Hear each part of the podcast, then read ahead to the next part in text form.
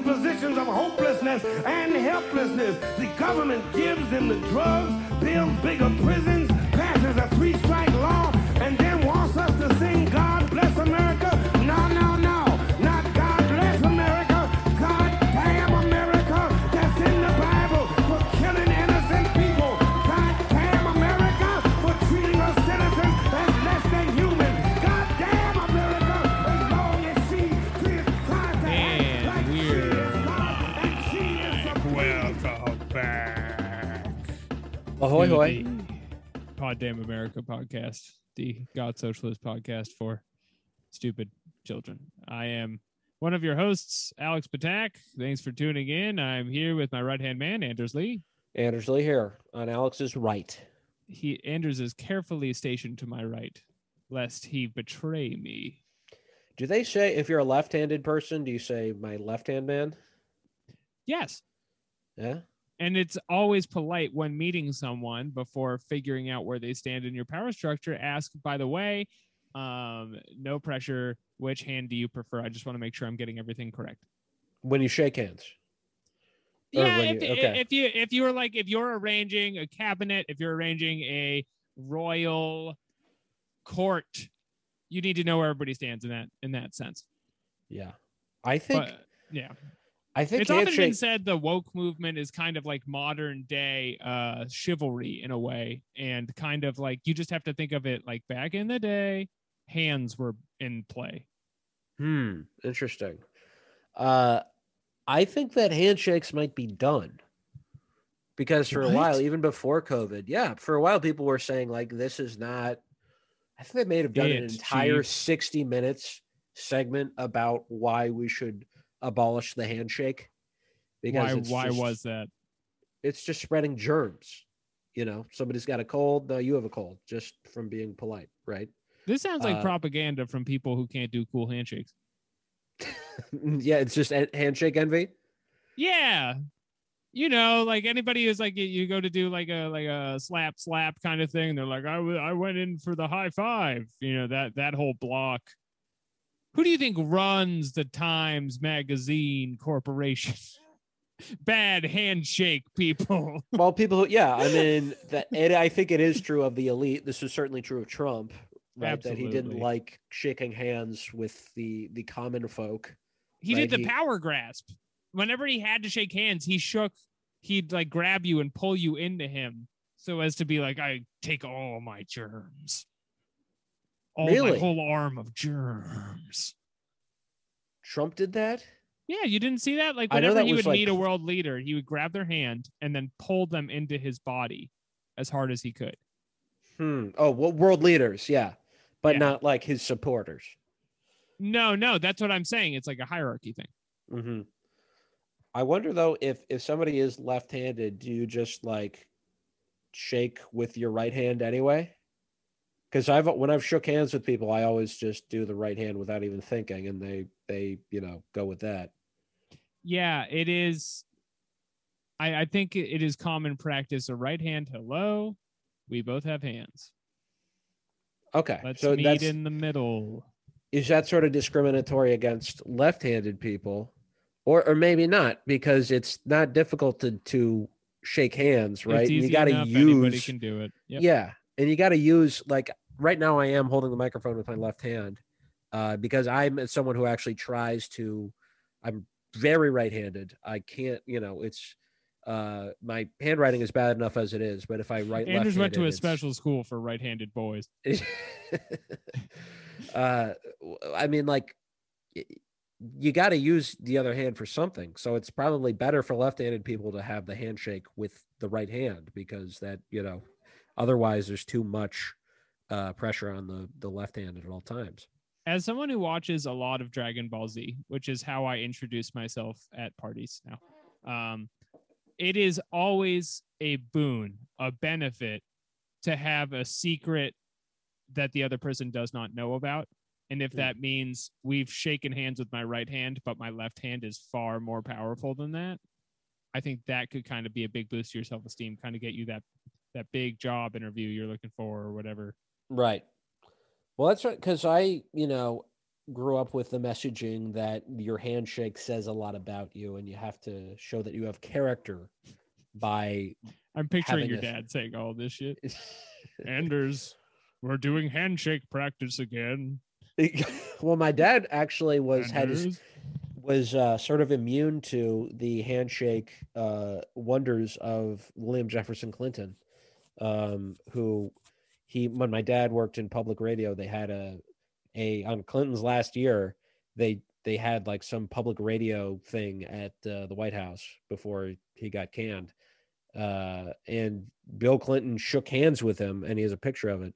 Uh, and he was immune to his charm because Bill Clinton is, it's, he's a handshake artist, right? He leans in. It's like he's making love via handshake, you know, many he, people he, have said this. Yeah. He works the, the person, the handshakey. Um, and I asked my dad, what happened when he shook your hand? And he's like, he said something to me and I couldn't hear him. Uh, So I nodded and said, yes, Mister President. I was not impressed. Slick Willie tried his finest hand games on me and came home a loser. Yeah, he's the hypnotist, really, but it yeah, it doesn't work on everybody. Uh, but not today, Willie. But with, I don't know what my real handshake is because I grew up with that messaging. So it's like, oh, I just got to have a firm handshake. So that's what I just do. Uh, I but I don't know if that's handshake. Yeah, but it's um, it's put on. I just do it because that's what I've been told that I'm supposed to do. I don't know what my real handshake. It's not is. Your goofy real handshake self.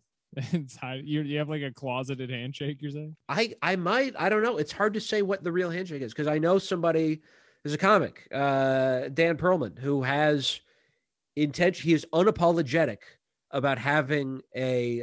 I don't want to say a weak handshake, but a light grip handshake, a no grip handshake. It, it's pretty uh, weak. Yeah, but he's like, I don't like to use unnecessary force and energy on a handshake. It's not, it's pointless, right? It's yeah. a waste of energy. Why would Sounds I do like that? An excuse to me, but you know. But that's ultimately I, more. That's ultimately more of an alpha move and more of a high confidence move than just overcompensating like I do and gripping as hard as I possibly can on other people's hands, which we're probably not going to do anymore. That's true. As a coach. And Dan is an alpha in a way. Um, what are we talking about today? We we we we have on. We are talking about handsh- the handshake of you know uh, the the two uh-huh. hands of labor embracing each other. The, uh, we're talking about that meme that is the black muscular hand and the white muscular hand uh uniting, right? And uh yes the but the two hands, let's be clear, are not capital and labor. It's labor exactly. and organizing, and right. then capital is a different hand that's not shaking anything. Maybe it's a fist. Capital is wanking off right now with the so that the can you the picture hands, that like in the meme, like it's the two arms and then there's like just naked right. guy behind just jerking off too. I mean the sweat and the secretion that is developed between the two workers' hands uh trickles down and is used as lubricant for the capitalist hand to uh pleasure itself.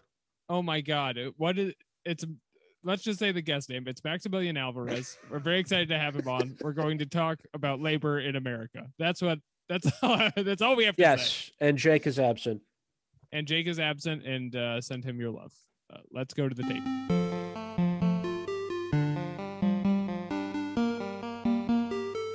On the computer now. Bring us in whenever.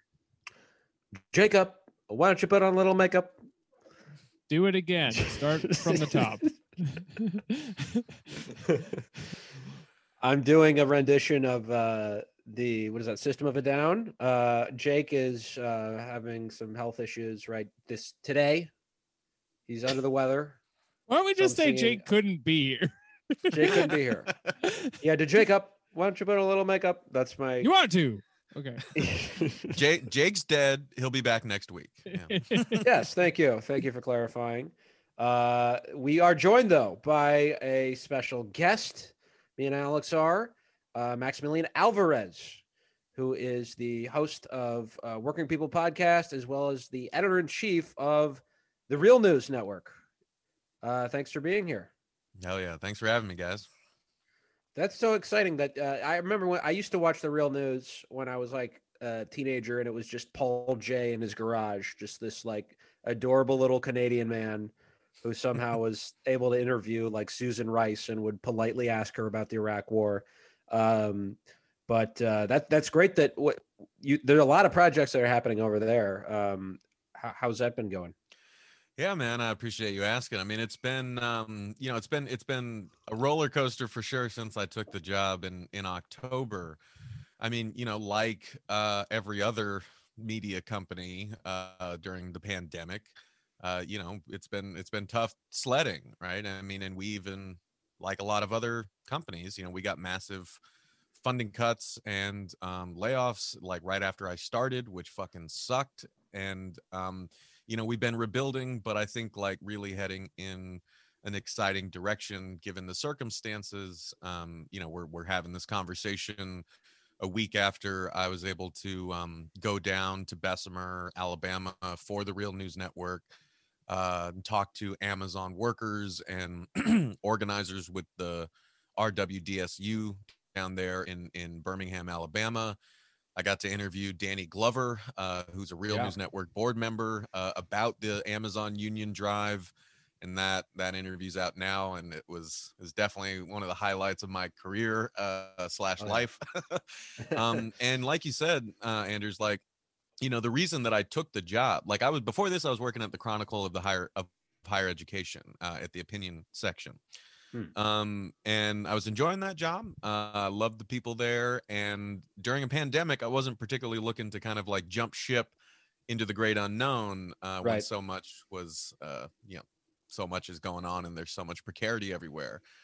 But what really kind of made the decision for me was what you just said, was like all the cool and amazing and brilliant people at the Real News who were doing cool, amazing shit under one roof. Like, you know, like, mm. you know, like you guys, right? I've been out here kind of hustling, you know, as an independent kind of left media maker for many years. And um, that's kind of just the life that I've gotten used to. And I didn't really think that places like the Real News still existed in the wild. Um, but when I saw that, it's like, man, you got uh, former uh, lieutenant of security of the Baltimore Black Panther Party, and Eddie Conway, who was a political prisoner for forty-four years. Yeah. He now hosts a show at the Real News where he interviews the victims of mass incarceration.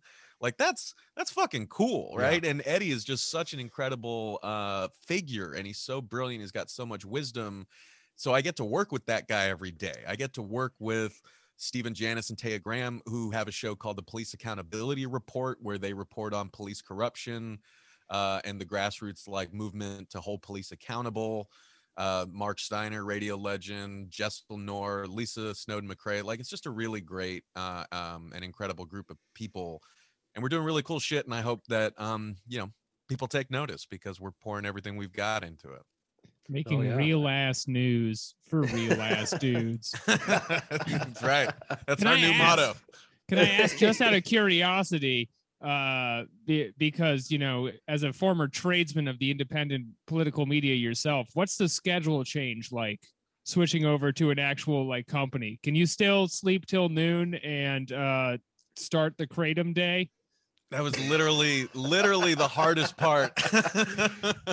Literally the hardest part about making this transition was going from my podcaster um, and, and writer schedule of staying up till four in the morning and getting uh, up at, yeah, like eleven uh, right. to going to like a real, hu- back to a real human being kind of schedule. Like I used to, uh, I used to work at, at, you know, a lot of shitty jobs, but like this time yeah. ten years ago, I was working as a temp in like factories and warehouses, and I would get up at like four in the morning and go work a twelve hour shift. And like now I'm like, I don't know how I fucking did that. Like I, I yeah. and it's hard enough. Right, I'm not going work. back. I won't go back. You can't make me. That's a podcast uh, so it was definitely... harder than I've ever recorded. Yeah. So it was definitely a tough, a tough adjustment. Yeah. Uh, well, speaking of tough adjustments, the um, essential workers of the country, are so-called, are uh, now having to adjust to a what you know the the post-COVID economy is supposedly right around the corner. Ten out of ten segue. Thank you. Uh, but there, we are struggling to segue into the post-COVID economy. It's the, the disease is still rampant.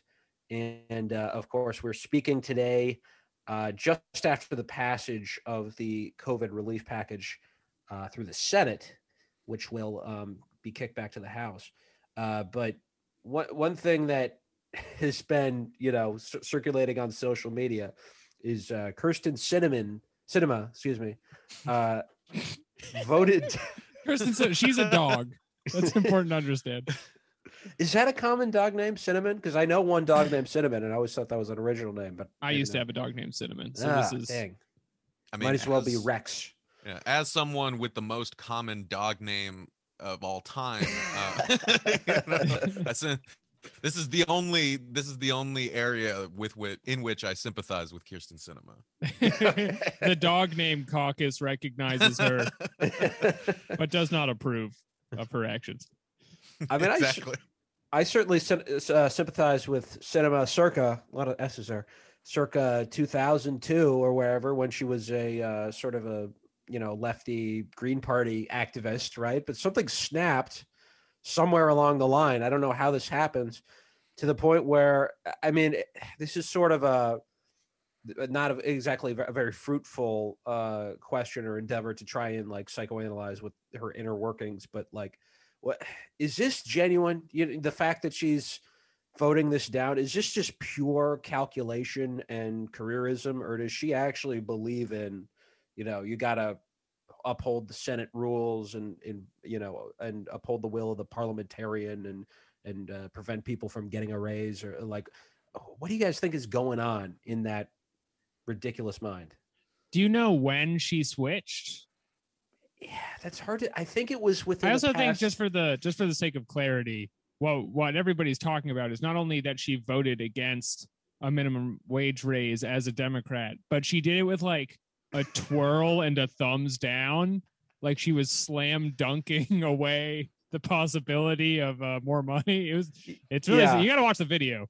And then she uh, d- uh, opened an umbrella and floated off right after the Oh yeah, she... but But it's sexist to uh, to mention that, uh, right? Comment on her body language, which is like what basically the establishment telling us it's sexist to trust what you see with your own eyes, right? Everyone right. saw it. We know we know what it was. We know the statement she was making. And now in the most kind of like cynical fucking fashion, they're trying to weaponize, you know, this neoliberal form of identity politics to shield an objectively shitty person who did an objectively shitty thing from any accountability from the people whom she and her colleagues just fucked over. This is one of the best examples of the playbook, too, because it's not only, you know, uh, if you comment on our, our on our female representatives' body language, you're a sexist. Is it or is it not sexist? Because that is a, you know, a whole discussion that all of us get mired in all of the time in every form of media. But it's just that you are no longer talking about the issue anymore. The second we start talking about her twirl or whatever, and they're just going to press this button anytime anything you don't like happens until it doesn't work anymore, which I don't, I don't think it's going to stop working anytime soon.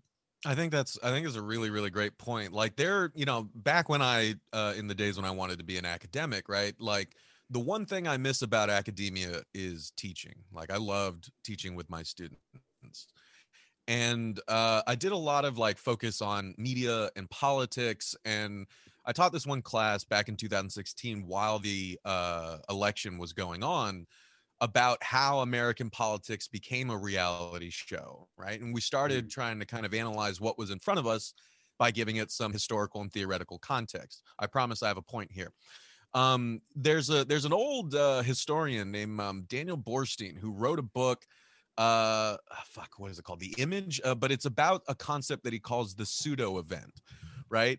And and like you just said, Alex, like what we are seeing here with uh, with Kyrsten Sinema is the classic example of what Borstein called a pseudo event, where the actual event, the actual thing that we are all pissed about, which mm. is working people in this country, even before the pandemic, have been fucked over um, three ways from Sunday. Like working people are working so far behind everybody else. The deck, it, legally, politically, economically, socially, is so stacked in favor of the bosses, in favor of the establishment that serves the interests of capital, yada, yada, yada, that working people are really just like fighting for scraps to to maintain what shreds of dignity this world has still left for us.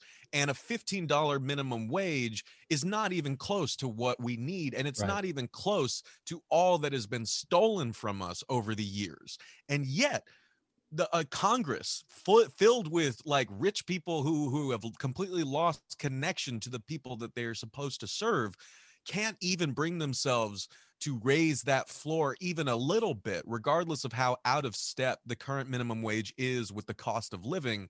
And then you add, add in the kind of, you know, the horrors of the pandemic. Working people are in dire straits right now. And you have these ghouls in down the road from me in D C who, who with such unchecked glee deny so much to so many so regularly and feel so little about it that like, everyone from your gut, you know why you're pissed off about this. But within a span of like less than twenty-four hours, the debate has suddenly been whether or not criticizing Kyrsten Sinema for this is sexist or not. We have we have moved the shift. We have shifted the, the frame of this debate to the point where now we have this pseudo debate that that serves the function of taking our focus off the real issue here. And it drives me insane. Not to mention, I mean, the, the key thing for this, because in terms of politicians uh, screwing over working people, that's a day-to-day event for them. But the, the the key, the cherry on top to this entire situation is we just had an election where they all ran on raising the minimum wage. Two months ago? What day is it? Like we, this is the only thing Democrats care about is being caught in the act, and we just did it. But they've realized, due to uh, you know, this phenomenon that our internet poisoned listeners are surely familiar with, that if they just remind us, uh, uh, they can go back to is the dress blue or white? We will forget what we're talking about, and no one. It doesn't matter what you do anymore. We're just dogs at this it's, point. I mean, it's it's almost as if she did this intentionally. You know, because her constituency are the people who uh, like to have this very, you know, sort of uh, uh, false flag almost sort of debate about, you know, uh, decorum and and uh, it was a micro- false flag debate. Microaggressions. Look, look at who planted the points. Yeah, I mean, it, well, I do want to talk about so um, the fifteen dollar minimum wage, right? That that's. Uh, it's a goal, I guess, that, you know, Sanders ran on, Biden adopted it. I'm not, obviously I'm for it. Right. Uh, but if you were to peg the minimum wage to inflation, and this is what, you know, when, when Republican politicians say like, oh, I used to work on, you know, six dollars an hour. I was like, okay, what year was that? Uh, you want to adjust your wage in nineteen seventy-two for inflation. It would be what, twenty-five dollars an hour or something like that. Um, so it's still way behind inflation. The, Proposed Crazy leg- how often that point is made, by the way, for how easy a riddle that is to solve. Yeah, yeah. Right. And even like if you if you um avoid focusing on like the obvious um kind of ridiculousness of of that statement, the thing that really sticks with me, it kind of going back to your your original question, Anders, like is this is this genuine or is it cynical, right? And and there's really no good option here, right? Yeah. Like if you have these politicians saying, oh yeah, I made six dollars an hour and it made me a better person. It's like, motherfucker, yeah, that would be like earning twenty-five dollars today. You're making our fucking point. So then the real question is, are you doing that to be a cynical shithead who is in the service of companies and corporations who want to keep labor uh, down and want to pay working people as little as possible? Or are you that fucking stupid? And are, are all the people that you work with that fucking out of touch that you can't even calculate, um, you know, the contradiction within the statement that you just made? There's really no good option there. I don't know which one I would prefer. I genuinely believe it's the second one for most members of Congress. And the, the distinction that they don't make is I made six dollars an hour and it made me a better person. And now I am a member of Congress and I make six figures. And that is not what happens for most people. There's not like a hard time you can laugh about later. You just live there. Well, and it's it's it's baffling to me because the other argument is like, oh, well, if we raise the minimum wage to fifteen dollars, there are, are teenagers, right, who are uh, dependents they're in high school and they're going to be all of a sudden making fifteen dollars an hour. Like that whole notion that you would say that undermines the entire idea of capitalism, right? When you exactly. get a job and you get a wage, you don't, they don't ask you like, oh, well, what are your expenses, right? That's not how the system works. That's not how it's supposed to work anyway, right? Why can't we all just be at the top of the pyramid? If all the base of the pyramid was at the top with me, there wouldn't be a problem. I don't see what the problem right. is. Well, I mean, right. and, and, and in regards to the pyramid thing, right? I mean, just to just to kind of, I know that like in a lot of ways we're we're preaching to the choir, right? I mean, people who listen to Pod Damn America like already know this, but it's worth underscoring, right? That we're not just talking about um, the ways that advancement for working people has stalled for so long. And there are a lot of factors that go into that, right? Um, the decline in unionization, the the kind of coordinated, systematic, decades-long attack on unions themselves, uh, from the culture industry, from politicians, from um, companies, yada, yada, yada. We can also talk about, um, you know, yeah, like what, what we're talking about now, right? Like how politicians have, have worked to uh, depress wages and, and um, not keep them up with inflation or cost of living, right? I mean, essentially, we're still living in Alan Greenspan's fucking like world, right? Where he said like creating insecurity for workers is good for, quote, the economy. Like that is what the system wants, mm-hmm. uh, because it creates this standing army of, um, you know, uh, just precarious workers who will subject themselves to whatever conditions um, the bosses uh, create because we have to, to make a fucking living. We have to, to put a roof over our heads. The point that I'm making though, is that we have that worker side of it, but at the same time that all that has been going on, Um, the one percent, the ruling class, whatever you want to call them, has been increasing their power and influence, consolidating it, not just in the U S, but worldwide at the same time. These two things go hand in hand. Like if you look at, oh God, there's a great graph, I think it's from the Economic Policy Institute, that shows, right, the graph of um, kind of the uh, uh, union density in the United States and the share of uh income, right? And and there are other graphs that show like union density and like the overall share of wealth in this country. At around nineteen eighty, when Reagan took office and he broke the PATCO strike and it was right. then declared open season on unions, those two lines go in completely opposite directions. And we are still uh it, living within that trend. The lower we go, the less share that we get of the value that we create.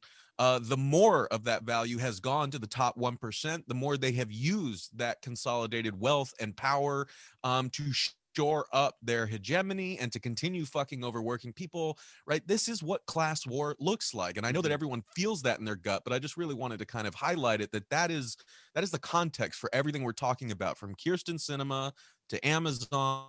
On um it's all part of a kind of endless class war that I think for most of our lives in our generation we were told like it wasn't happening, right? And now after the Great Recession, I think more people realized, oh shit, you know, it, it is, right? And we're, right. we're we're very far behind this last year especially, right? uh yep. th- we live in the crucible. This is the test.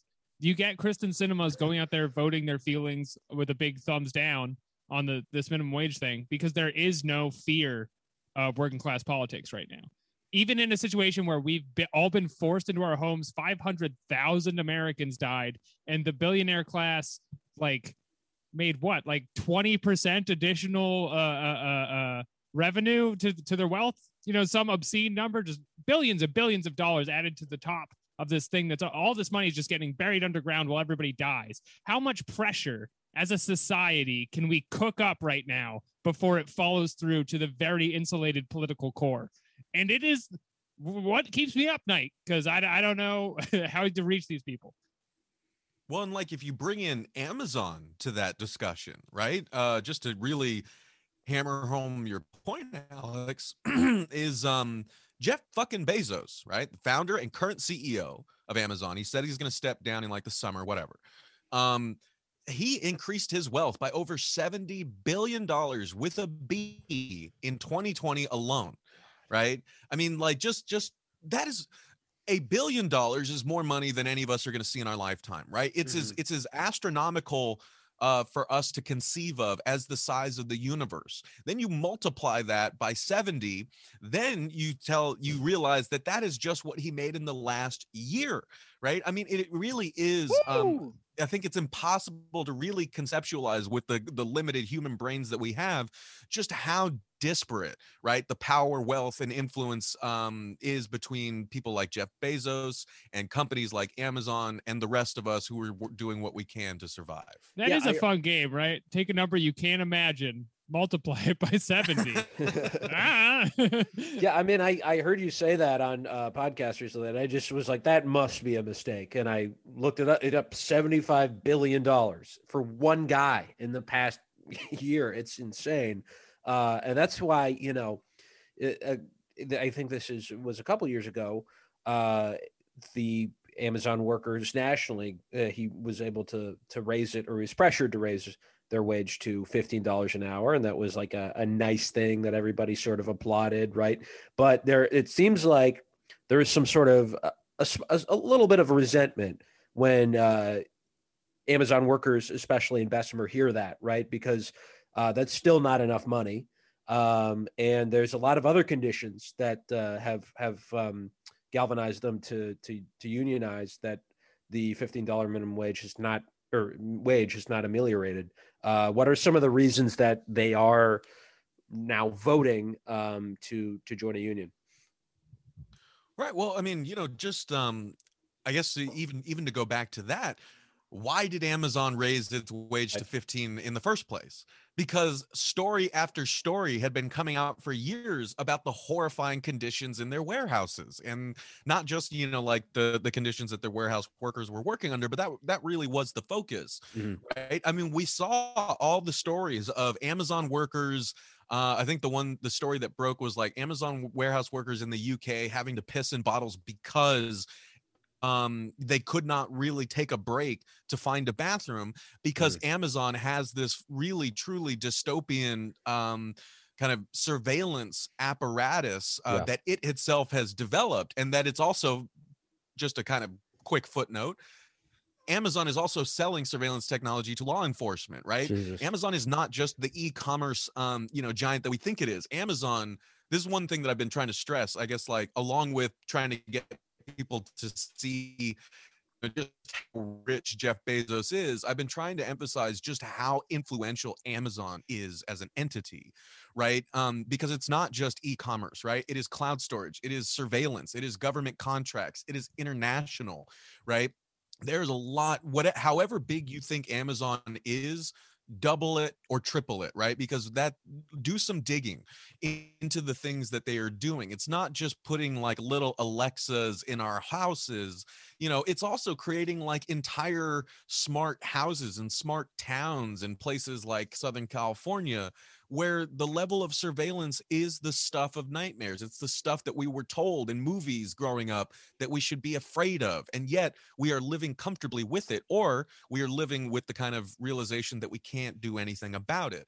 And that's why I think, um, you know, workers unionizing is such a significant um, issue of, of democracy, right? Because Amazon is, uh, you know, it has more power and influence over our lives than most entities, whether you're talking about the government or the market, right? It is, and, and like Alex was saying, especially after the COVID nineteen pandemic, which basically just catalyzed the process that was already kind of in, going on, where, you know, we've seen it. Small businesses have been wiped off the table, so many of them, so many kind of industries that depended on kind of in-person customers, whether it be movie, um, you know, uh, cinemas and stuff like that, have tanked, right? And Amazon has been one of the biggest beneficiaries. It has been able to kind of absorb more of the economy into itself, like this great blob, right? That that really, like I said, extends to so many areas of our lives.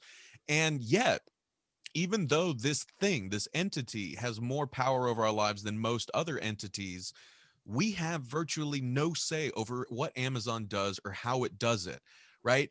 And the, that's where the real, that's where the kind of long-standing American ideology of the divide between market and government really kicks in, mm-hmm. because people don't call that government, even though it has a governmental influence over our lives, right? right. It, it it it shapes our abilities and expectations for what we can order, uh, where we can work, um, when we're being watched, um, so on and so forth, right? The, the, the culture that we consume through Amazon services, yada, yada, yada. But because it's part of the quote private market, we don't feel like we have any right to claim that that we should have a say in what Amazon is doing. But workers uh, on uh, in the rank and file unionizing at Amazon facilities is uh, part of that struggle, right? It is a it is a struggle for workers to have the fundamental right to a democratic say in their own working conditions, right? They they should have a say. All workers deserve to have a say in the conditions they live and labor under. I mean, we spend most of our goddamn lives at work, and yet we feel like we have no ability to tell, you know, like uh, the bosses or these companies, like, hey, you know, you're actually like really dehumanizing people, and that shouldn't be the case. It just it it's it's it's a part of our brain that has been systematically taken out Um, through cultural and ideological air conditioning for centuries. And this is when it really starts to kick in. But unions and the labor movement have been pushing against that for a long time. And that is kind of really where I think a lot of the excitement, a lot of the fervor is coming from. And I heard it from these workers and these organizers when I was talking to them, you know, because they weren't just focusing on the fifteen dollars minimum wage at Amazon, right? They, they did say, it's like, well, Amazon only raised this wage because it was coming under such fire for its right. horrible working conditions. But right now, the fifteen dollars that Amazon is giving us is still below the industry standard. It's still not enough, mm-hmm. right? Um, they they did talk about that. They obviously talked about the benefits that um, they that Amazon says it gives to workers. Um, but we can talk about that in a bit. Those those benefits in a lot of ways mean nothing because Amazon has such high turnover because mm. it breaks its workers down um, and, and pushes them so hard that so few of them can stay on long enough to actually get those benefits um, in any sort of meaningful way. Um, so we did talk about that. But beyond that, you know, the workers there are very, uh, they're very cognizant of the fact that like, you know, this is, this is much bigger than that, right? This is uh, a fight that is connected to the labor struggle in the South and the tradition thereof. It's connected to the labor struggle, um, you know, around the country and worldwide. And it is a it is a fundamental issue of democracy, right? The ability of working people to say, you know, like we make the world that we live in. You guys just scoop off all the profits. We should have more of a say in how this system is built, how it's run, um, and what it does to workers like us. Right. Sorry, that was a long that was a long rant. No, no, that was great. I mean, yeah, uh, I definitely want to to to zoom in on sort of the the labor struggle in the South that you mentioned, because that's uh, a very interesting region for a lot of reasons. But um, historically, that has, especially in Bessemer, there, there's been a lot of uh, struggle there. If you read um, Robin G. Kelly's Hammer and Hoe, I believe that was a site of uh, some some labor struggle with the the Communist Party in in the uh, nineteen thirties. Um, but now the South has really become sort of uh, a place for manufacturing to move, right? We think of, uh, I, I remember when I was twelve, we moved to uh, Saint Paul, Minnesota, and there was a, a Ford plant there that was kind of like the base uh, hub of, of industry there, uh, and it was Union. Uh, and I remember hearing a couple of years after I moved there, oh, oh, it's going to be moving. The Ford plant is, is packing up and going away. Was, and I assumed like, oh, it must be going to Mexico. Uh, no, it was going to Kentucky uh, because of the union, right? Saint Paul's a union town. Kentucky is not a union state for the most part. Um, Volkswagen a few years ago got a deal to go to Tennessee. Uh, they, they negotiated something with the governor, and the, the condition for them building the, the Volkswagen plant in Tennessee was that they had, and this is by request of the government, they had to agree to not let a union form at the plant as, as a condition of, of building a plant there.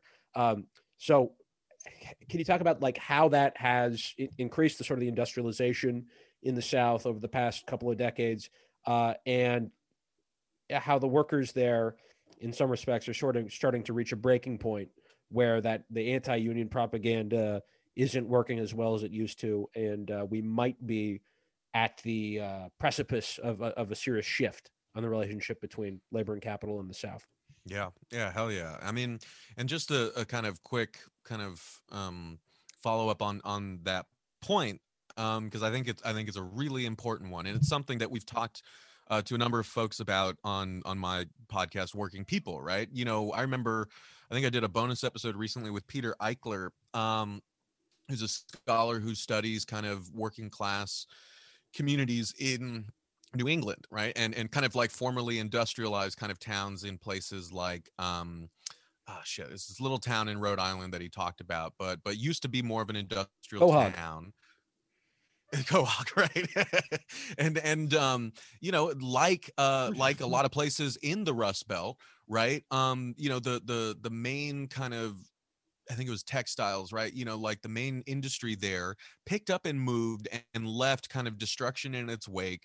But where did that, where did those operations move, right? They didn't move to uh, third world countries, quote unquote, yet.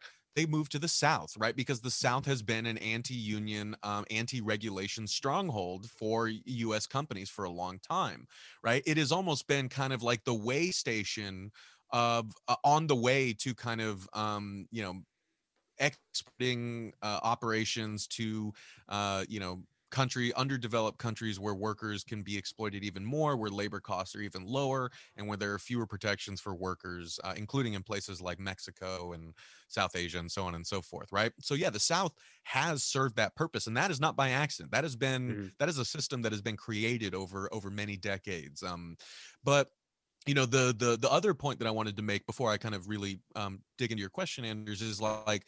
The point about Kentucky is an interesting one because I think it connects to this, right?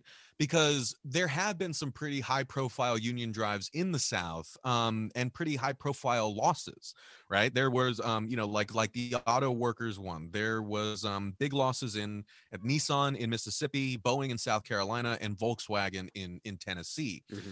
But like, and and in the same way in Kentucky, there is actually a proud kind of worker and union tradition in Kentucky, right. But it's with industries like the auto industry that do not have the kind of major role in the economy that they used to, which includes coal and includes, yeah, like a lot of steel working in kind of the cities like Louisville, mm-hmm. right? And there still are kind of, you know, union, I've, I've, I've talked to some good steel workers in, in places like Louisville, but to your point, it's like, um, those industries do not have the kind of centrality in our political economy that they used to, that used to give workers more of a, a leg up. They had more leverage because these industries were more um, crucial to our economy, whether that be coal or auto working, right? You know, that's not the case anymore.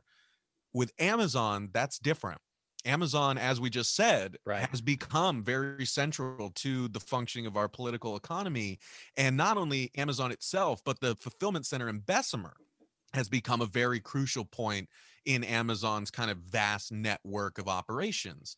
Um, and, and that's that's built into the story of Bessemer itself and this facility. I, I went to that facility, right? It's like kind of in the middle of nowhere.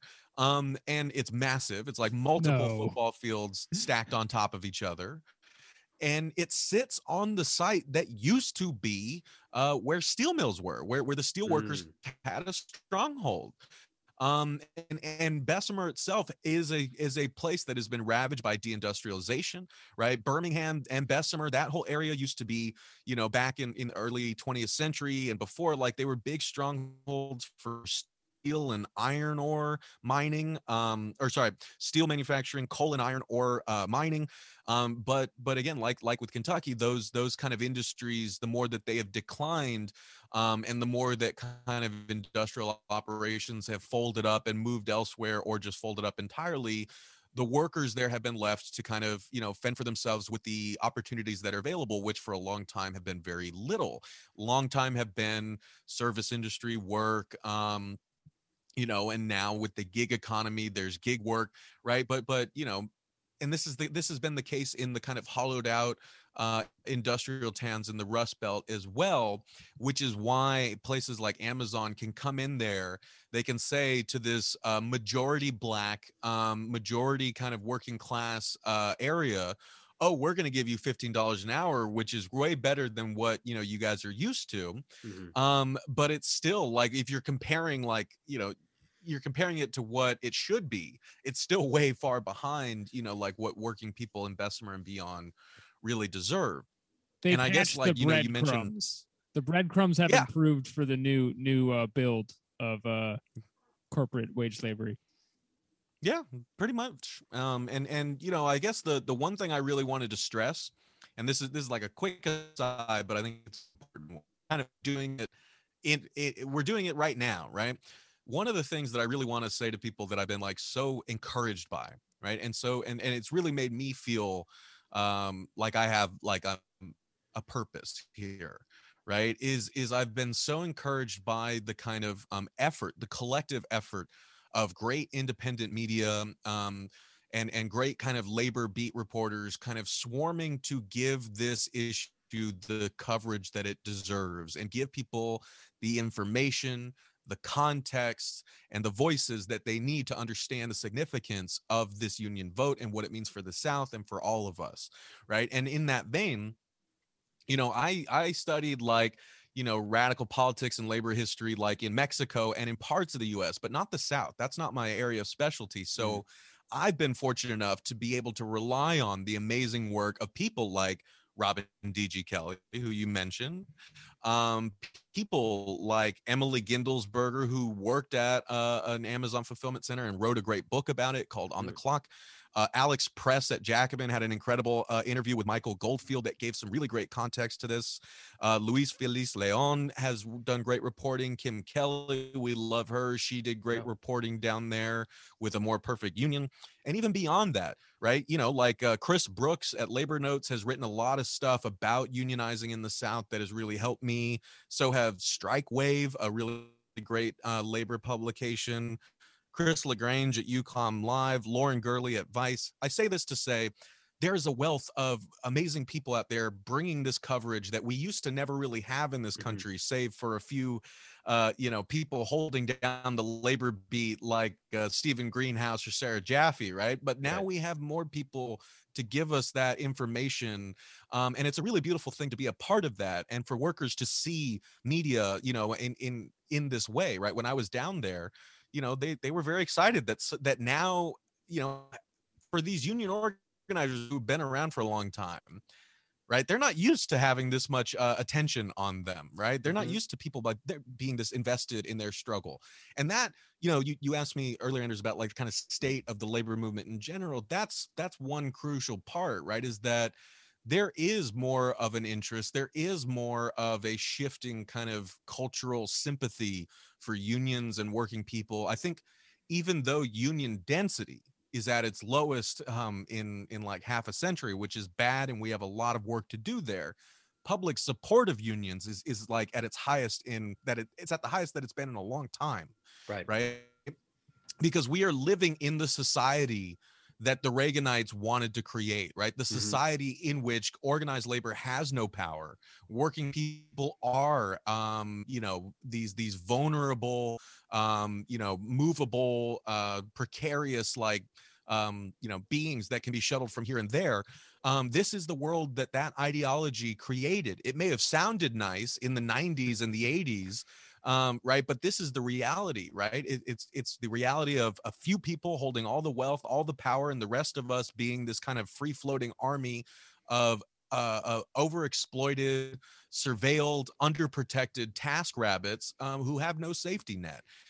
And unions, um, right. you know, I think there's a lot of invigorated interest in unions because it is and has historically been a, a union has been that mechanism for workers banding together and for workers having each other's back and workers saying that, like, collectively, we are not going to take your shit anymore. We know what we are worth and we are going to kind of fight for what we deserve. That's what I see happening in Bessemer. Yeah. It's kind of exciting because, um, like we were talking about earlier with the minimum wage vote, it can, it can feel really easy right now to feel lost in the woods as to where political power is in this country. Like six months ago, we did an episode on neo-feudalism and pe- people kind of thought that was out of nowhere, didn't understand why. But if you look at like something like Amazon, like how to make Amazon not treat people who work there like they are cows, you know, where you go to work and it feels like you're stuck in a Home Depot warehouse, uh, kind of lost looking for the bathroom for twelve hours, then you get to leave. Um, despite the fact that they are as big as a state and they have an economy, it's a soft power as influential as a state, they do not. And this is the biggest thing. If you work for them, it feels like you are more of a part of Amazon than you are a part of America. Like America doesn't tell you when you get to pee. That's not, you you don't get a broadcast for that. Although there was a moment where Trump was texting us where it was like, man, this is very good. But uh, that's not fun. Um, even, even though you are part of that, they are still, uh, uh, the decisions that they make are still decided in politics on local levels, on like a labor level. And if you can organize, if you can take the people who actually make the company go and, and, and push them together and give them directed purpose and, and just uh, make a community effort out of it, you will affect politics in a, in a more real way, or as real a way as someone who actually is an elected, you know, politician. It's not neo-feudalism. It's still capitalism. Yeah. Well, one of the things that, like, I mean, I think priority number one right now is supporting uh, union efforts in places like Bessemer and, and getting as many Amazon warehouses unionized as possible. Uh, but step two, I really think, is not sort of the um, trust busting that some people are suggesting, that, you know, we just have to break up Amazon into smaller firms. I really think it should be nationalization. Uh, that should be on the table, because it is so enormous, as we've been talking about. It, yeah, it's basically its own state, right? Uh, you, I don't think we can go back from that. It's either we we let it keep increasing and, and this private power increase, or we take it over and uh, use it as sort of the public utility that it's already been become. But but, but we put that into into public hands. Mm-hmm. Um, well, Mike. The, oh, sorry. Go, no, go ahead. Go ahead. Well, I just got I got so excited by that point, because this is something that Danny Glover said to me when I interviewed him, right? It's because he said, like, he's like, you know, if you take the fact that eighty-five percent of Amazon's workforce in Bessemer are black, mm-hmm. right? He's like, unionization is actually kind of a a and if you also take in in into um if you if you also take the the like we were talking about, the amount that Amazon has grown during the pandemic. Um, this is also an issue of redistributing resources downward, right? In a way that the government has failed to do for so long.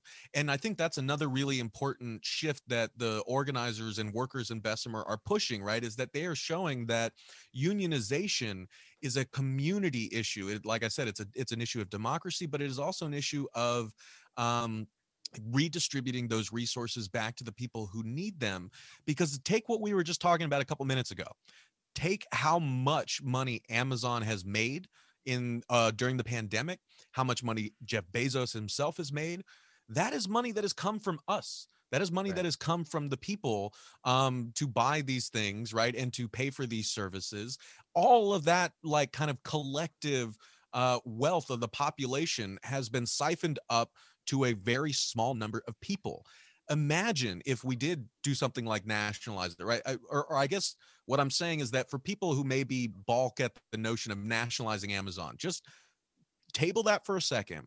Just think about it in terms of the wealth that we're talking about here. Mm-hmm. All the wealth that people have pooled into Amazon over the course of the pandemic, and where that wealth has gone and where it currently sits and what that wealth is doing and whom that wealth is serving right now. Now, imagine there was a way to take all that wealth that we, the consumers, and that the workers who make Amazon run created, and we were able to redistribute that back into the community. That would be more of a, a, a kind of shot in the arm, like, investment in our communities than, like, anything that's currently on the table. And yet, again, it's just this massive, obvious thing that we do not even consider a possibility, let alone, like, something even worth thinking about. But that is really what what we should be talking about. Yeah, absolutely. Uh, well, I do want to talk about also, you had a great interview with uh, Jennifer Bates, who's a worker at the, the warehouse in, in or the fulfillment center, excuse me, in uh, in Bessemer, and uh, as well as a, a, an organizer. She's uh, seems like she's very skilled at uh, sort of beating back the the talking points from uh, these people who have been hired by management and uh, as you mentioned, the the workforce, the the wage workers at the at the fulfillment center are overwhelmingly Black. The management is overwhelmingly white, but the people they've hired to come in are also Black. But uh, it seems like Jennifer and some others have actually been really successful at uh, during these captive meetings, which, in case people don't know, that's you, you force the the workers uh, at a at a workplace that's considering unionization to sit on and, and sit in these meetings where they just go uh, point by point through union, anti-union propaganda. Um, but what are some of the ways that she has been able to, with the help of other union organizers, really uh, inoculate, which I think is a really important process of, of unionization, inoculate the the workers, her, her co-workers, uh, against these anti-union talking points and, and strategies?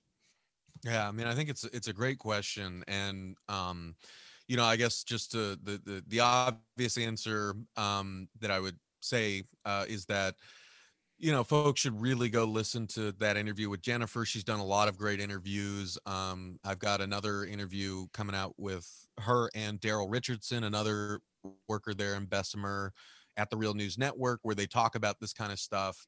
Um, and so they they put it better than I ever could, right? But I think that, yeah, the question of inoculation has been really important, right? And this is where the union and um, workers like Jennifer and Daryl, who were who were among the group um, that reached out to the union in the first place, right? That's another anti-union narrative that Amazon's trying to push, right? Right. It is telling its workers, we don't need this outside third party coming in between us, right? Right. We can handle our problems ourselves. And workers have been, like Jennifer, have been rebutting that and saying, first of all, we have no fucking relationship, right? You know, you don't listen to us. You tell us what to do, and you don't listen to us telling you why that doesn't work. And if if it goes on long enough, you just fire us, right? That's not right. a relationship, right? Um, that's a dictatorship.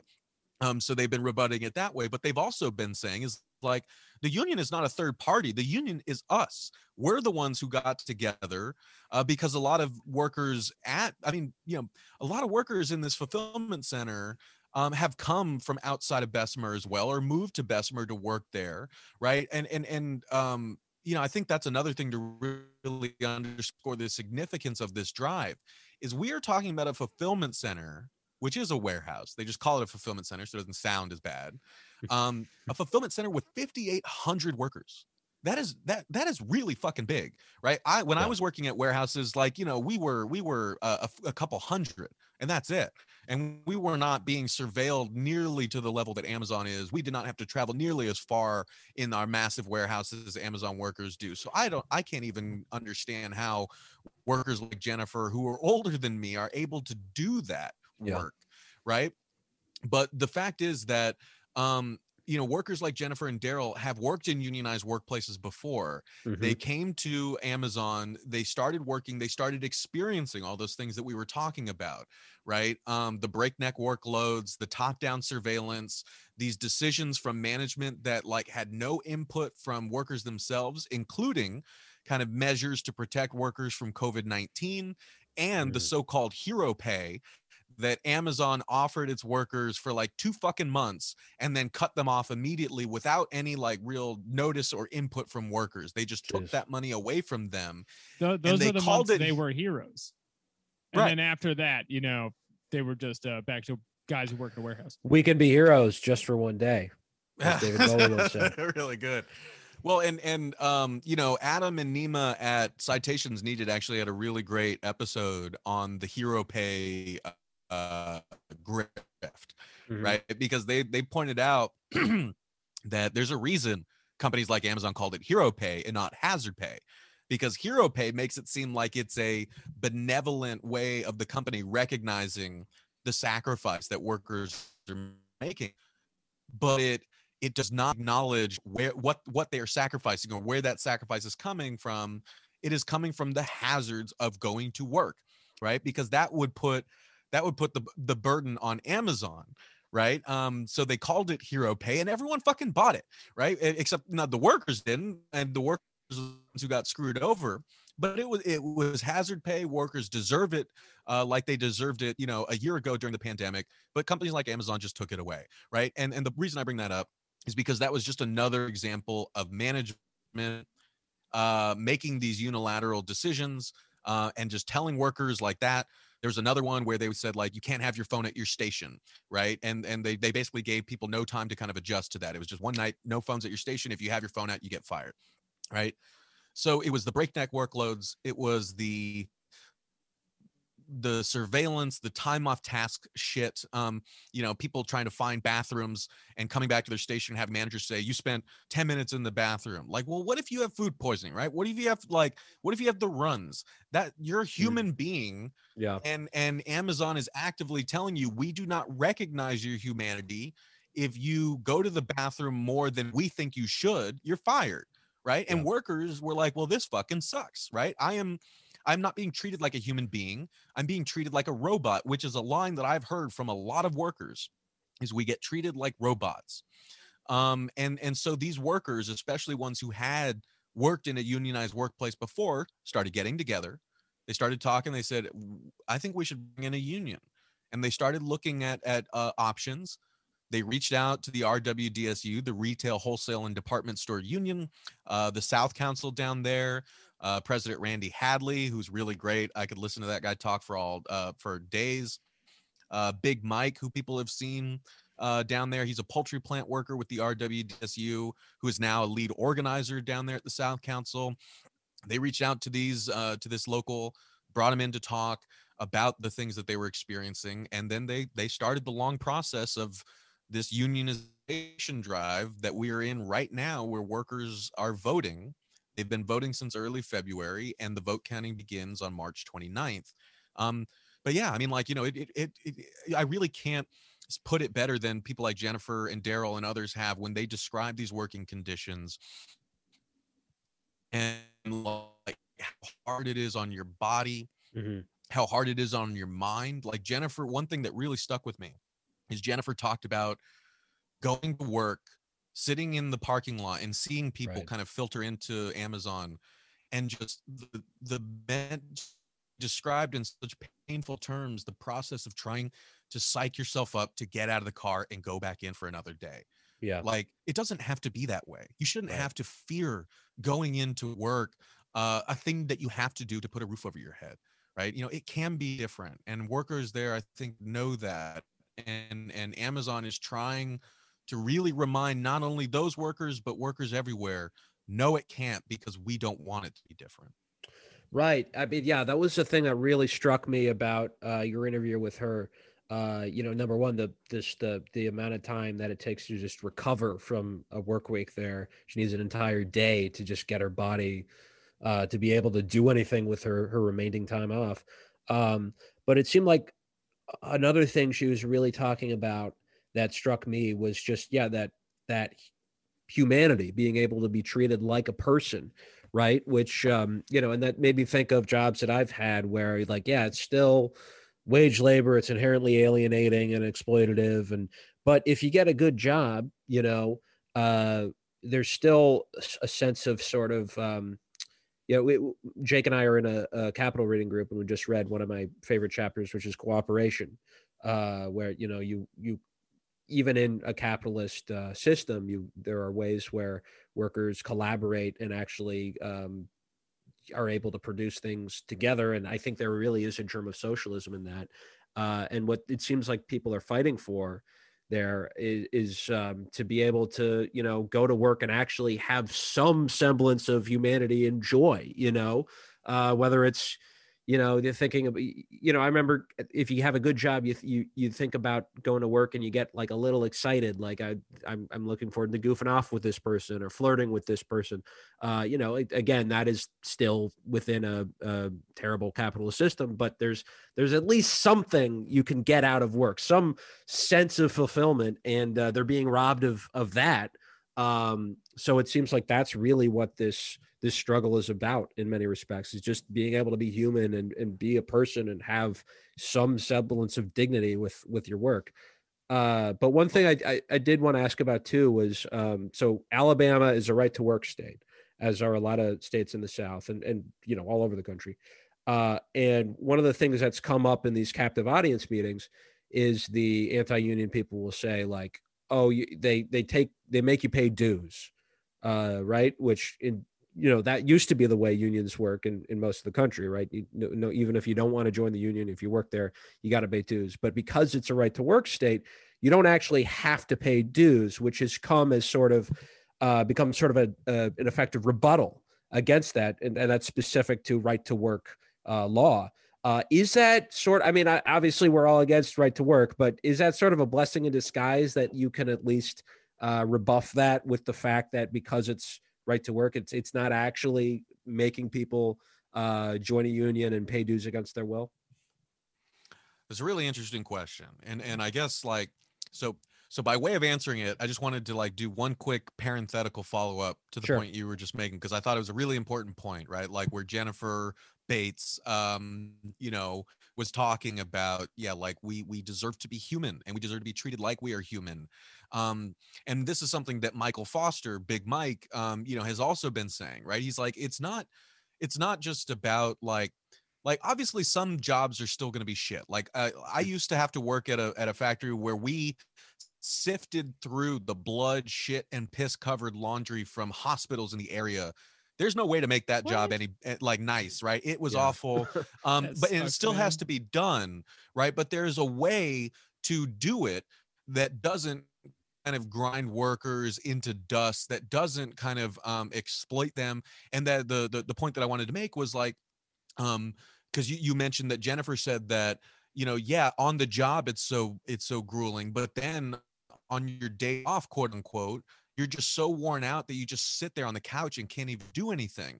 And so it's also a question of being able to be human outside of work. Right. Right. Um, you know, like, like I said, like, you know, we're not naive. We know that some jobs are still going to fucking suck, but like yeah. the, the, you know, but they still have to be done, but there are still ways that we can protect working people and, and honor the humanity of all workers, right. By making sure that they're not just doing that work to pay bills and pay rent and go back and do it again, right? Big Mike has been saying this a lot. He's like, we deserve to be able to take vacations. We deserve, you know, to take our kids to see the beach for the first time, mm-hmm. right? You know, we deserve to enjoy our breaks uh, and enjoy our time off and not be so exhausted that we can't even do anything but rest and recover for the next day when we have to go back into it. So I, I just really want to underscore that because I think it's a really effective part piece of messaging from the folks down there. But more than messaging, it's just a really important um, principle that I think we should all get behind. Now, oh. to to go, oh, go ahead. Sorry. Oh, I was just going to say, super obvious, quick uh, uh, observation here too about the, the dues thing. You know, are dues restrictive to forming a union? Uh, is it easier to, you know, make one without dues? The dues give power to the union. Crazy idea. Having money is where power comes from. Right. It's much harder to make a strike happen if there is no bank of like cash that goes out to everybody. No, yeah, I'm I'm all about dues, but it, it just like that point of, you know, that that that propaganda line of like, oh, it's this, you're forced against your will into this thing that yeah. you don't have have much say in, which is bullshit.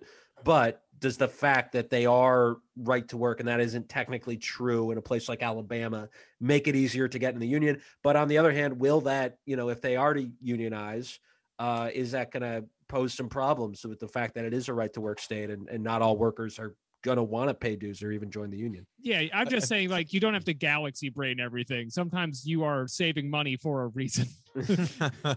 Right. Well, um, have you guys ever seen that, that I think it was like late nineties, that movie, The Edge with Anthony Hopkins? Never heard of it. I don't think it's so. Like Anthony Hopkins and Alec Baldwin get like lost in like the, the Canadian wilderness or something. And then a man-eating bear starts hunting them. Um, you know, it's, it, it's a ridiculous movie. It's a ridiculous movie, but it's like one of those ones that caught me at that like junior high era. And I was just so fascinated by it.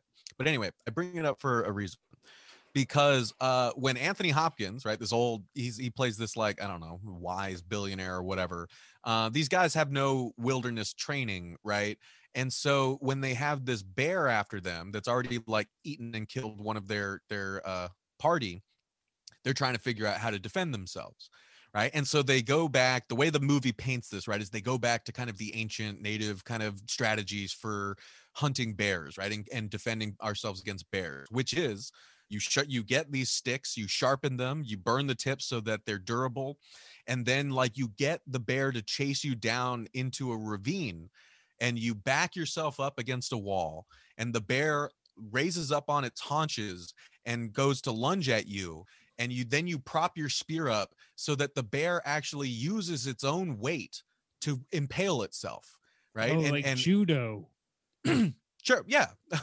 Right. But like the, the, the reason I bring that up is to kind of connect it to Andrew's point, which is that right to work, a racist, shitty, anti-worker um, kind of movement, we could call it, from the conserv- a conservative movement that is that is systematically, uh, again, empowered the bosses and disempowered workers for a long time. And like right to work as a as a slogan, right? It it does not mean what you think it means. It was crafted mm-hmm. in a lab to to convey something that is the opposite of what it actually does, right? But to Anders's point, right to work has been one of those things historically that has built up the bear of the that is the bosses, right? That is like places mm. like Amazon. It has been a muscle in this massive enemy that is hunting us, that is that is chasing us, that is exploiting us, right? And so in this case, you could see that as like uh, you know, to to to flesh out this kind of Of, um, loose analogy, that could be a way in which um, Amazon's and union busting rhetorical tactics are actually part of the thing that is impaling it because it doesn't have the weight that that it wants it to have. So I think, Anders, the, the connection you're making there, right, is that Amazon is trying to convince its workers not to unionize by saying, look, like they're basically admitting that, like, look, you you struggle to get by enough as it is, even on the fifteen dollars that we pay you. Mm-hmm. So imagine taking five hundred dollars more out of your paychecks uh, and going to the union, and they paint it as if like that money just disappears and you see no benefit. Right. Uh, to to Alex's point, it's not like the dues actually give the union the power to represent workers and fight for workers, yada yada yada. Um. So uh, Amazon has been telling these workers, oh, these dues are going to come out of your wallet. It's going to keep you from being able to buy more uh, and do more with the wages that you make here at Amazon. But because of right to work, because of the shitty ways that it has been set up, to right to work, the whole point of right to work is to throttle unions and make it harder for unions to even happen in the first place, and then to even do uh, what they are supposed to do if they are um, kind of voted for by the workers. Um, because right to work means that you cannot kind of legally mandate that all the people, all the workers represented in the bargaining unit have to pay dues, but they can still they still get the benefits of the collective bargaining, whether or not they pay those dues, right? Mm-hmm. So it basically creates an incentive for workers uh, to benefit from the union, um, but it gives them the incentive to not have to pay dues, which prevents the union from being able to do what it wants to do, so on and so forth, right? So that's that that could be a case where Amazon now, like the bear impaling itself, is trying to use this muscle that, of right to work, um, to scare people about the five hundred dollars that will be coming out of their paycheck. Um, but it has impaled itself on the bare fact that, like, well, if I don't want to pay union dues, then that five hundred dollars is not going to come out of my paycheck. So why shouldn't, why I, I might as well just vote for it anyway. Right. Mm-hmm. So it, so it is a, a, an instance where uh, one instance where right to work uh, bullshit is actually kind of working against Amazon. I mean, it doesn't justify it. Do, it, it doesn't make right to work okay. But in this instance, mm-hmm. like Andrews is saying, it, it does, it does kind of undercut the union busting that Amazon's trying to do. Right, right. I just want to say, just quick interjection, as helpful a political analogy as it is, bears do not hunt like that. They only do that right. when they're very distressed. They're territorial animals. If you're being attacked by a bear, you have infringed upon the bear. Stay away from bears. Pod Stay away from America, bears. Stay away from bears. I've heard. I don't. I have no idea what to do if I'm in, if I ever encounter a bear, because I've heard so many different things about. The, some people it say varies bear to bear. Okay, yeah, but you need to carry around a guidebook, I guess, to bears, because some you're supposed to yell at, others you're supposed to play dead, others supposed to run. Like there's no. I believe it is the big ones you have to play dead, and the smaller ones you yell at. Okay. Yeah, I remember. Use your guts there. the uh, the one. One time I went to Alaska uh, with my family. Um, we were, we had this guy kind of like driving us around the Yukon in like a Suburban. He was like a very low, low budget guide, but he was great. And we were asking him about bears. We we're like, what do we do if we see a bear? And he was very kind of uh, blasé about it. He's like, oh, well, you know, if it's a black bear, you can take him. Just go up to him and sock him in the face, right? Nice. Um, and so then, yeah. And he's like, but if it's a grizzly bear, grizzlies, because they're more medium-sized, tend to be more aggressive, yada, yada, yada.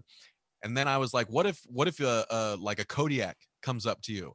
He's like, well, Kodiak, you just lay down and hope that he nibbles on your head a little bit and doesn't like the taste. He's like, that's all, that's the best you can do.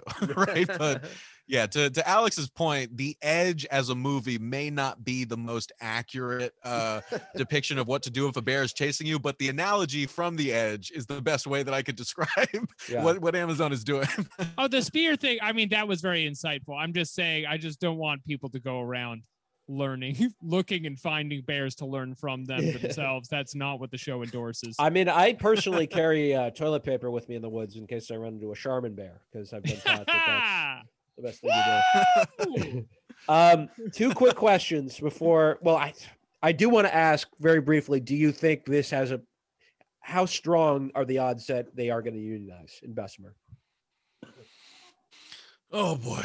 Well, you know, if if the past few years from Donald Trump getting elected to COVID nineteen have taught me anything, it's to be very uh, humble with making political predictions. Uh-huh. But, you know, I will say, um, because like, you know, again, like everyone down there in Bessemer is not naive. They know um, that Amazon is pulling out all the stops um, to disencourage and uh, workers from voting for the union.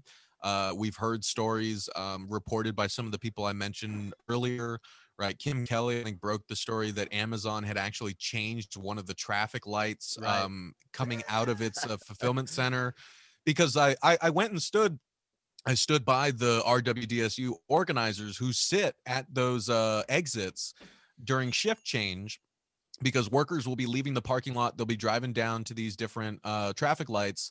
And uh, that is the moment when organizers off Amazon's property can come up to them and say, uh, like the the workers will say, oh, they told us this, right? They they they scared us about this. What do you have to say about that? And they'll give them some pamphlets. They'll answer their questions. So Amazon actually changed one of the lights. It got the it petitioned the city to change one of those lights so that as soon as a car rolls up, the light turns green and the organizers don't have have time to go up and, and talk to them, right? Amazon says that that it did that uh, because there was traffic buildup. There are like five exits to this massive uh, fulfillment center. People are leaving kind of at different times. There's no traffic buildup. That's bullshit. Yeah. But on top of that, uh, workers are getting anti-union text messages every day. Um, there, there are anti-union uh, messages in bathroom stalls. So like it's it's like people feel like it's really invading their privacy. Their uh, mailers were sent out encouraging workers to drop off their ballots at a at a. Uh, a post box, um, you know, the a mailbox that just appeared on Amazon property, like in front of the entrance. And so workers feel like, well, if I go up and drop my ballot in there, they're going to be watching me. So it feels like a very, it feels like an intimidation tactic, right? On top of that, you mentioned the captive audience meetings that uh, this these outside consultants uh, with management are holding to really try well, to scare they, people. Didn't they stop doing those? Is that they they started to? That's what uh, Jennifer was saying, that they they don't do them anymore, or or she um, was able to like to rebut enough stuff to where it didn't make sense for them to keep doing it, or, or are they still doing the captive audience meetings? So, um, one there are a couple of different stories here. There's one where like people like Jennifer um, have reported that when during these meetings, when when workers who knew how to rebut the union busting talking points would stand up and say that point is bullshit. Um, you know, you're not telling the full story. There's there's at least one story of of the people running these meetings calling them up, taking a picture of their badge number, and then sending them out of the meeting um, so that they could, you know, they didn't they wouldn't have them back in the meeting to rebut their mm-hmm. points. Um, there are also stories of of managers and these consultants walking around to the stations with like a, a water bottle and a, a bottle of Coke and saying, hey, can I take five minutes of your time to scare the shit out of you, for, uh, you know, so you don't vote for this union kind of thing. Oh, they should um, so phrase that, it differently. Right. Yeah, they should work on that.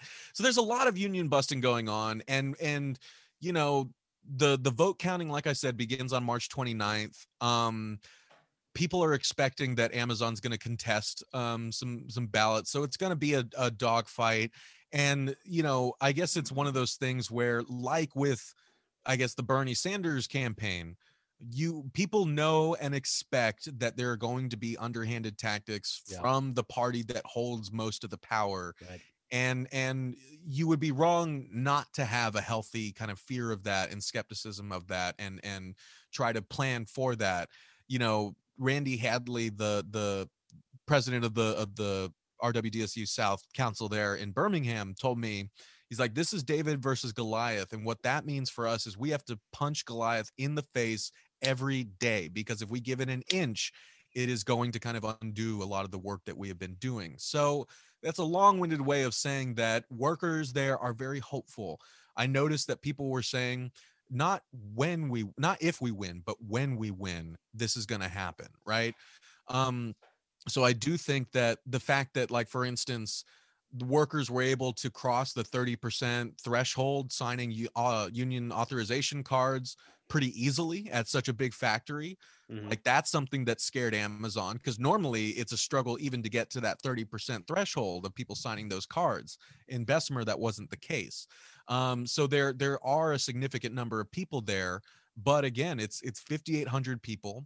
Um, they're getting a lot of pressure every day from Amazon. They're, they're getting um, fears put in their mind that there are going to be layoffs, that even the plant will close down, right? That um, the union is going to do all these horrible things and, and, and yada, yada, yada.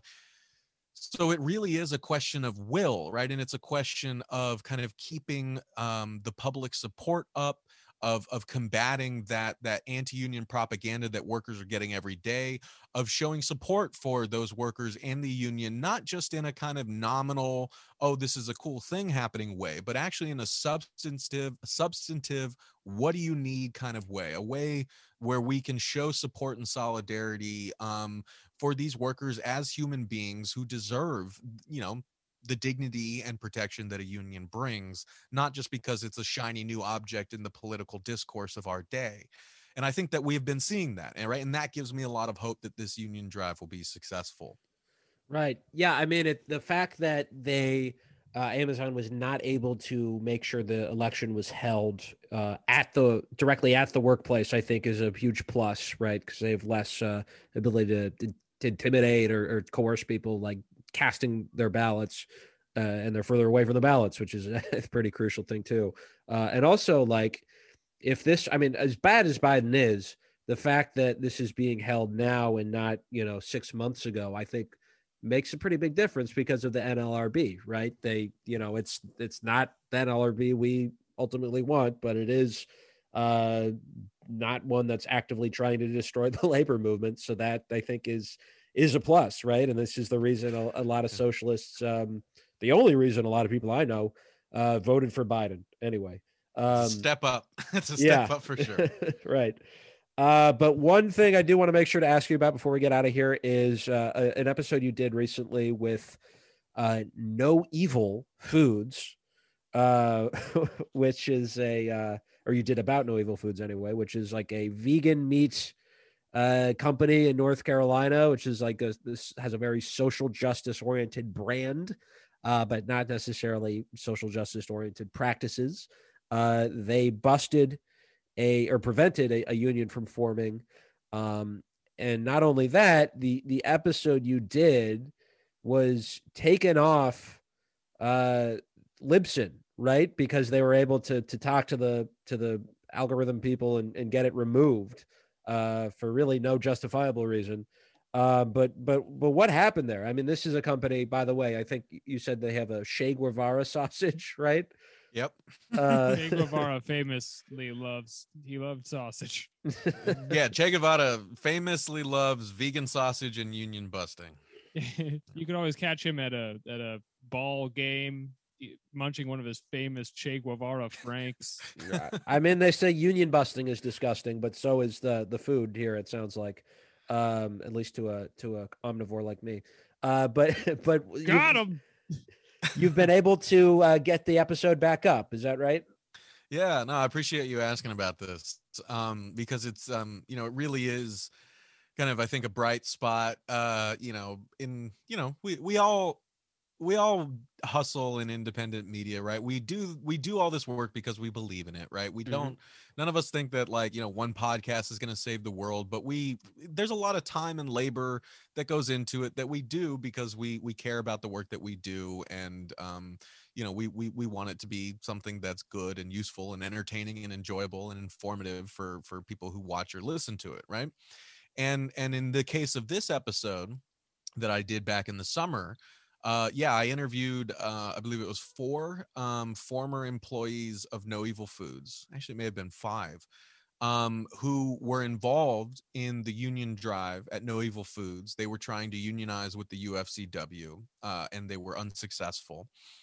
And uh, No Evil Foods, like you said, is this kind of vegan meat company that really bakes into its messaging and its branding, right, this this notion that it's uh that it's progressive, that it's punk rock, right, that this ain't your mama's vegan meat company. I don't know, you know?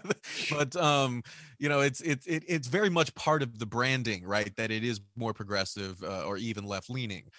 That all came to a crashing halt as soon as they got wind that their workers were trying to organize. Immediately, right. as the workers told me, as they describe on that episode, they said immediately the mood changed, right? And and um, suddenly it was kind of, you know, it was hostile. There were these captive audience meetings where our punk rock, uh, you know, tattooed and and and um, pierced uh, bosses were suddenly scaring us, you know, and and using, we talked about Kyrsten Sinema, right? Right. That's one of the grossest things, is that the bosses there, this progressive quote unquote company, were trying to, again, use progressive talking points to to be union busters, right? They tried to use like um sexual assault. They tried to say, like, you know, the union's going to make you work with your harasser, right? You know, like, you're not going to be able to come to us and we're not going to be able to handle it, right?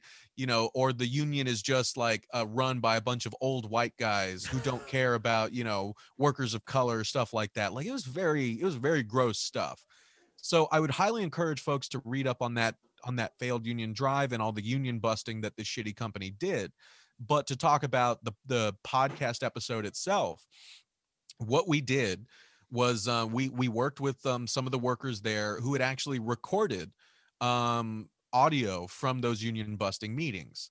And North Carolina is a one-party consent state, so it was legal to obtain those um, those recordings, right? Because if the person who's recording them consents, that's all you need, right? So then they sent us, um, you know, the the original files. And we actually put up, uh, we started that episode on No Evil Foods with like eight minutes of clips from the union busting yeah. meetings, which people told me, they're like, I've never been as angry before listening to a Working People episode as I was listening to that one. Yeah, I just um, watched something. Yeah. And, it, and, and, and so then afterwards, No Evil Foods, um, you know, filed a digital millennium, was it digital millennium copyright act, a D M C A takedown request with Libsyn saying that we were infringing on copyrighted material. And then Libsyn immediately took the episode down. Uh, and we had to kind of really like fight and petition to, to get it put back up. We had to prove that um, No Evil Foods was, was not only uh, didn't have a legal grounding under fair use, right. You know, to, to claim that like we couldn't use these recordings. Right. That would be like, you know, a news, um, you know, a news channel not being able to use recordings of politicians. Right. You mm-hmm. know, like that, the, the fair use uh, allows us to kind of use this stuff to report on. And the context of the episode was very clear how we were using those recordings. And it wasn't just us. Right. It was uh, Dixieland of the Proletariat, another great podcast. They got their episode taken down. Um, the Industrial Worker, the uh, the the publication. Um, They, uh, I think it was Andrew Miller, uh, he, he had an article that was taken down. Uh, Lauren Gurley at Vice had posted um, uh, recordings from there, and they got them taken down from Vice, right? So so this this progressive company was doing everything it could to hide from, to, to basically abuse copyright law and use it improperly to try to keep the public uh, in the dark about its union busting efforts, which is just so gross. And it pisses me off so much. And it makes me so glad that we, as a group, right, as a group of, of we were working with the workers and with, um, you know, the, the like I said, Dixieland of the Proletariat and, and other kind of media folks. Um, we got support from, uh, you know, some really great kind of, um, legal legal uh, entities who who were kind of giving us kind of advice, um, and we were able to uh, basically defend ourselves and point out that No Evil Foods was full of shit, that they were even using, they were even lying, right? Um, mm-hmm. In their takedown request, like they actually used a fake name to file that request. Um, huh. And and Libsyn had actually said, I've never seen anyone file a, a D M C A takedown request using a fake name before. Like this, this blows my mind. Um, so we were able to get the episode back up, as was Dixieland of the Proletariat. But, um, you know, the fact of the matter is that um, the union busting efforts was still successful. Those the workers that I talked to uh, were still out of, you know, they, they weren't working there anymore. And it's been a year since um, that failed union vote. And, and there's still a lot of pain there and a lot of injustice that needs to kind of be uh, addressed. And, and No Evil Foods needs to be held accountable for what they're what they've done. Yeah. Yeah. Well, if, if you're listening and, and in the midst of eating some vegan meat, uh, throw it away. If it's No Evil Foods, don't buy their, don't buy their stuff. Not that that, you know, ultimately with uh, the, this isn't about consumer choices, but hopefully there will be another union drive there and, and maybe in a, a boycott to, to go with it. Um, I do want to end on sort of a positive note, if that's all right. Uh, very briefly, there is, uh, obviously, we didn't get the fifteen dollars minimum wage put in the COVID relief package, but there is a drive now nationally to pass the PRO Act, uh, which could change the game for labor unions and the working class across the country. Uh, just as we're rounding out here, what what are some of the things that the PRO Act will, will do, and uh, what are the odds that you think it'll pass? Yeah, I mean, I think I think uh, I appreciate the the way you framed the question too, because like um, this has been another adjustment for me, uh, going from then being more of an independent media producer to being the editor in chief of of a of a nonprofit news network. So now I have to be very careful about endorsing like uh, okay. legislation or stuff like that. But I can answer the questions you asked me, right? Like, yeah. what it will, what would it do, and what it, what uh, hope does it have of passing, right? But uh, you know, I guess. First thing I would say is that at Working People, we actually did a special episode uh, about a month and a half ago with members of the International Union of Painters and Allied Trades. It was a really great episode on the PRO Act and what it would do and, and why, what it would mean for workers and organizers on the ground. So I would highly encourage folks to check that out. Um, but, but, you know, like just to kind of distill some of what we talked about, the PRO Act is is and would be, you know, a truly monumental shift in labor relations in this country, and and it would, it would, it would undo. I mean, it's not gonna, it's not a silver bullet. It's not gonna solve everything. And and the the um you know movement, the working class movement that we need to build is going to take tons of mobilization from the grassroots up. It's not going to be made from some legislation that's kind of sprinkled down from the top. But, you know, workers and unions are really behind the PRO Act because they know how significant it would be and how much uh, more power they would have uh, in the workplace and with their organizing if it was passed. First thing to note is it would uh, it would repeal right to work nationwide, right? That in itself should be enough of a reason for people to be interested and invested in this legislation. Um, but, you know, as as uh, Jim Williams, the general vice president of I U P A T, kind of told me, you know, it's like it would also, um, you know, make it a lot easier for workers to organize. It would uh, make it it would give us more of an ability to hold companies accountable for um, kind of union busting and uh, for retaliating against workers who are trying to organize. Um, it, it, it really does cover a shit ton of ground that we've already been talking about, right? We've been talking about why unions and workers are playing so far behind the bosses when it comes to organizing. Uh, the PRO Act would really kind of give a bit, a, a big boost, right, to workers who want to organize um, by removing a lot of those legal and institutional barriers that they face right now. Um, and then, you know, like, you know, it, it would, it wouldn't undo entirely the, the, the terror of Taft-Hartley, but it would be a big start. As far as the, the chances it has to pass, right?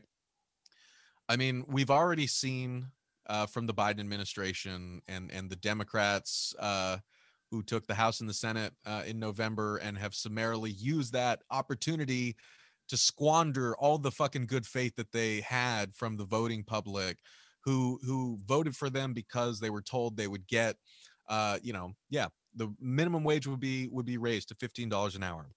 You would get immediate COVID relief. two thousand dollars checks would go out the door immediately. And they didn't fucking do that. Yep. They means tested the shit out of it. Now they're putting conditions on it. They're doing what Democrats always fucking do, which is fuck up the bag and and and and spurn the very people who braved a pandemic to vote their asses in office. Um, and now they're going to lose all that goodwill immediately. And they're going to lose in the fucking midterms. And then we're going to be right back to where we were before, where the Democrats do shit. Uh, the Republicans are able to impose their will, and working people are the ones who are going to get screwed over again and again, right? So I say that to say that, like, right now, the current Democratic administration and, and um, you know, the Democrats in Congress are, are not giving me a lot of hope. Um, however, Be- because they have not made good on, on their other kind of more progressive promises, right? Um, the one area where they could get a significant amount of, of that goodwill back, right, is in labor, right? And and it's because, you know, Biden, he campaigned on saying he's going to be the most pro-union president ever.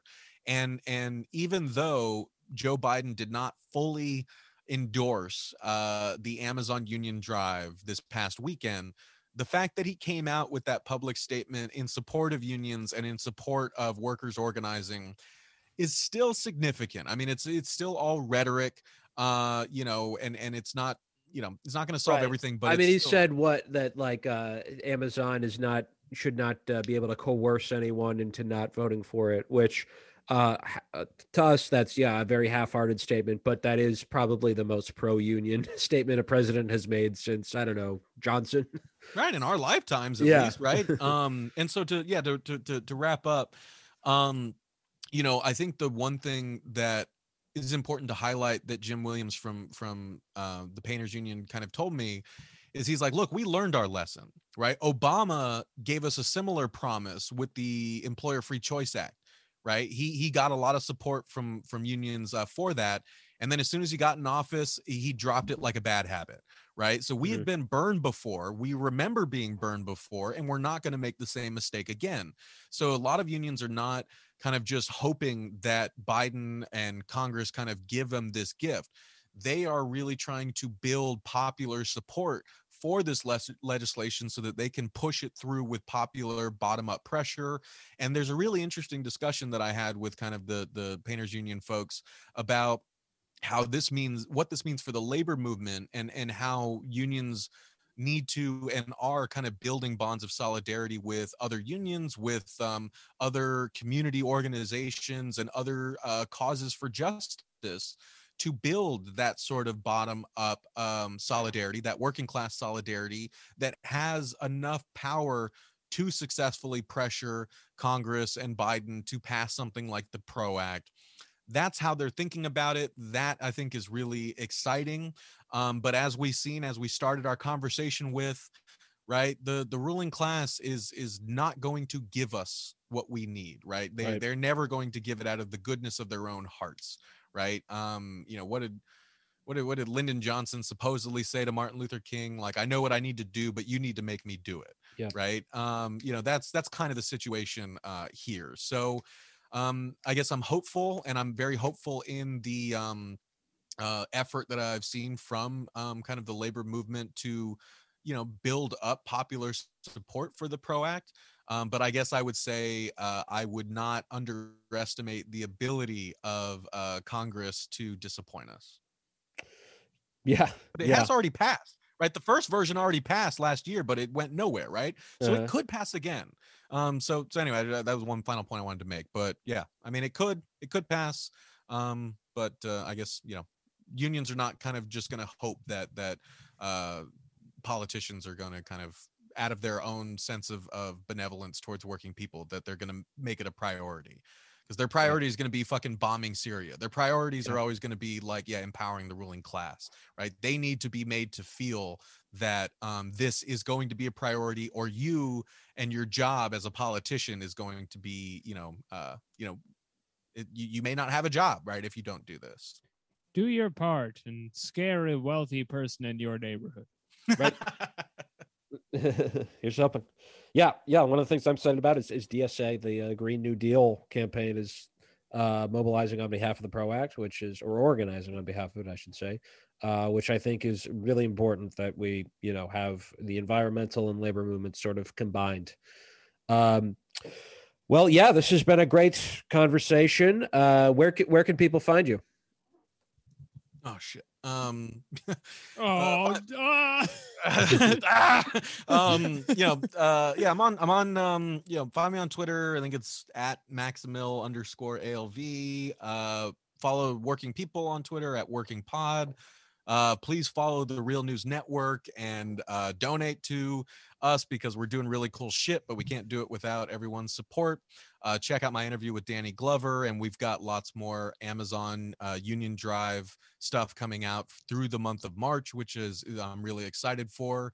Um, and yeah, I mean, you know, just just type type in the name. It's Maximilian with two L's, not one L. Uh, and, and I'm, I'm sure I'll pop up. But I really appreciate, yeah, you guys uh, having me on, and yeah, yeah, this is a fun conversation. Yeah, thanks for doing it. Thanks for coming, Anders. Do you have anything? Uh, just at Andersley here on Twitter. Dursley One Instagram. Check out Redacted Tonight on Portable dot T V. That's my other job.